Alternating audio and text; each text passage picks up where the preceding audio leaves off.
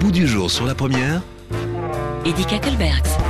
Cap euh, sur la Colombie au bout du monde. Les FARC, Forces armées révolutionnaires de Colombie, sont nés en 1964. Leur objectif à l'époque, lutter pour une répartition équitable des terres.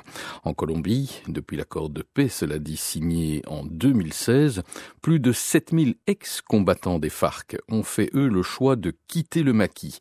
Certains se sont découverts de nouvelles vocations, écriture, cinéma ou encore politique. Un reportage signé Alexandre Bedoc.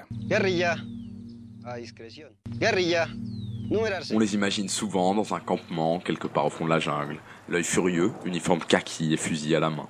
L'ancien héros Martin Cruz, la cinquantaine passée, porte maintenant des jeans et des vestes en cuir. Il était responsable national de la remise des armes. C'est le seul homme à avoir vu toutes les armes de la guérilla avant leur destruction. Les armes étaient transportées jusqu'à Funza dans un entrepôt avec des portes gigantesques. On aurait dit les portes de l'enfer. J'ai compté jusqu'à 37 conteneurs et dans ces conteneurs, il y avait toutes les armes des zones de réincorporation. C'est comme ça qu'est né le poème Le dernier fusil. Martin est le fils de l'un des fondateurs des FARC. Après plus de 40 ans passés les armes au poing sous son nom de guerre, Rubin Moro, il a troqué le fusil contre la plume, laissant les armes pour les arts. J'avais envoyé une lettre au commandant. Camarade Marolanda, je veux rejoindre la guérilla. Mais vous n'avez pas l'âge suffisant. J'avais 14 ans et demi. Je lui ai dit, mais je vais grandir. 220 000 morts et 7 millions déplacés. Des chiffres lourds, héritage d'un demi-siècle de conflits entre gouvernement, groupes paramilitaires et guérilla. Cette violence sans précédent imprègne les textes de l'ex-guerrero, jusqu'à faire de la paix l'illusion d'un nouveau printemps.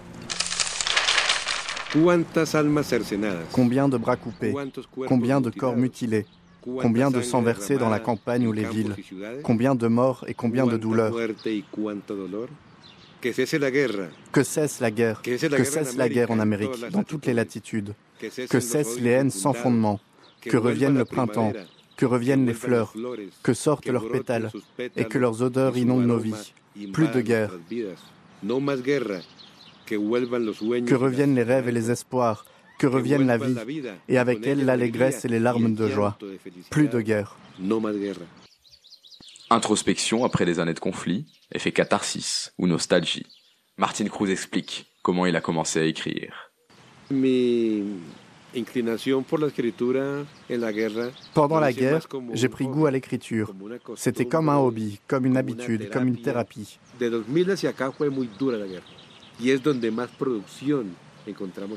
Depuis l'année 2000 jusqu'à maintenant, la guerre a été très dure. C'est à ce moment-là que j'ai plus écrit. Quand on arrivait des marches, tout le monde allait se laver, faire à manger, se préparer. Moi, en arrivant, je jetais mes affaires et je cherchais un tronc, une racine, un talus pour écrire. Martin Cruz préside également la coopérative Comunarte, créée avec d'autres artistes, comme Carlos, ex-guerriero, devenu sculpteur.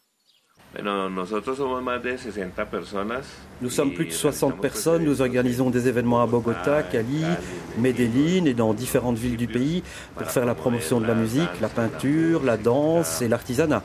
Ça nous permet de nous rapprocher de la société colombienne. Pour Martine, ces initiatives sont essentielles pour le futur de la Colombie. Nous pensons qu'avec l'art, nous pouvons construire la réconciliation, le vivre ensemble, le pardon, et tourner cette page de l'histoire. Nous croyons que l'art est l'unique moyen qui peut transformer la société. Boris Guevara, la trentaine, s'est lui lancé dans le cinéma. À la différence de Martin Cruz, il n'est pas fils de guerriero, mais enfant de la violence. Les groupes armés et les narcotrafiquants ont contraint son père à fuir le département du Tolima. Boris est né en périphérie de Bogota, la capitale du pays. J'étais un gamin qui ne comprenait rien à la politique. On vendait des produits artisanaux dans la rue. C'est devenu notre moyen de vivre jusqu'au bac. Pendant ce temps, j'ai pris conscience de pas mal de choses. Les problématiques complexes qui entourent l'artisanat colombien, l'exploitation aussi. Je ne savais même pas qu'avec la mondialisation, d'autres vendaient notre artisanat bien plus cher dans d'autres pays. Nous, de notre côté, nous n'étions que des mendiants. Dans les années 2000, des militants FARC l'ont approché. Il raconte sa première réunion dans l'organisation.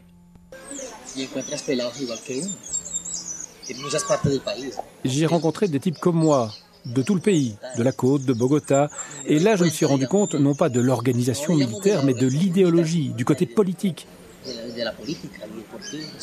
Et je me suis senti membre de ce groupe. Il fallait changer le système à ses racines. Cette rencontre change la vie de Boris. À 17 ans, il part pour le maquis. J'ai dit à mon père et à ma mère que je partais. C'était très dur. Mais comment ça tu vas partir? Mais pourquoi? Et je suis parti. J'ai acheté mon sac, ma lanterne et ma machette, tout l'équipement complet.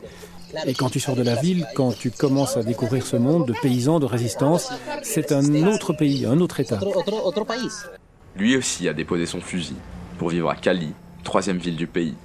Incognito, Boris étudie maintenant à l'université sous une nouvelle identité.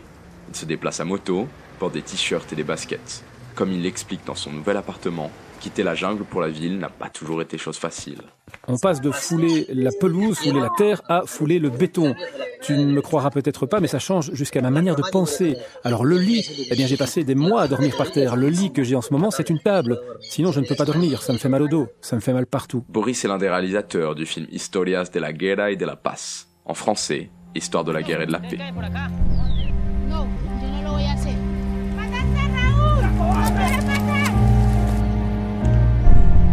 Un projet cinématographique sur la vie des FARC, réalisé avec l'appui de plusieurs cinéastes professionnels, dont Ricardo Corral. Le film consiste en cinq courts-métrages écrits, joués et réalisés par les ex-combattants eux-mêmes. On essaye de tout montrer, y compris la dimension humaine, parce que nous sommes humains, nous pleurons, nous connaissons des déceptions. On se bat aussi à l'intérieur de nous-mêmes, comme dans toute société, toute communauté. Et dans le film, il y a également une forte dimension autocritique. Sa vie passée dans la guérilla inspire la création de Boris. Il veut montrer un autre point de vue sur le conflit, absent des médias colombiens. Quand une bombe explose, par exemple, c'est du terrorisme. Mais si la bombe explose là-bas, derrière la montagne, alors c'est bien. Mais, mais comment les gens de là-bas ressentent-ils cette bombe?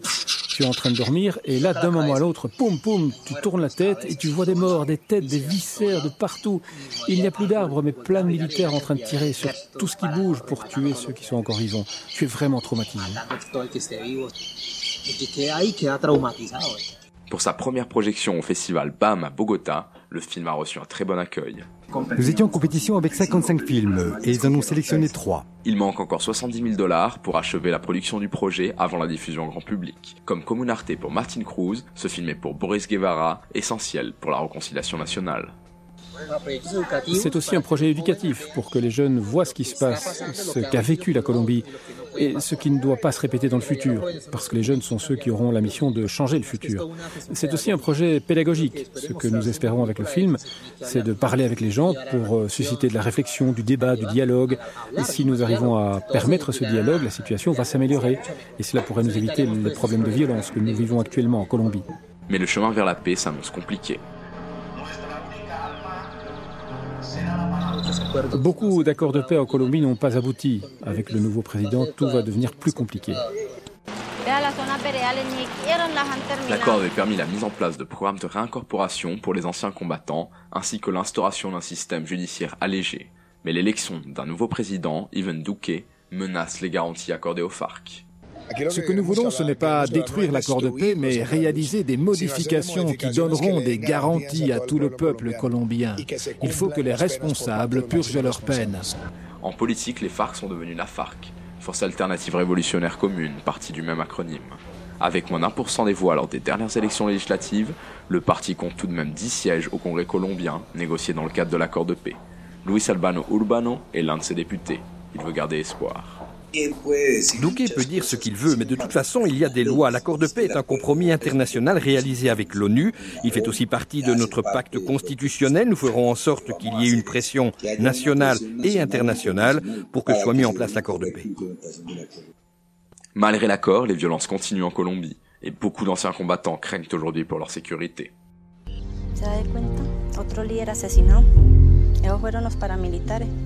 Son criaturas del Estado y ahí nacieron. ¡Alto! ¡Ustedes caen por acá! No, yo no lo voy a hacer.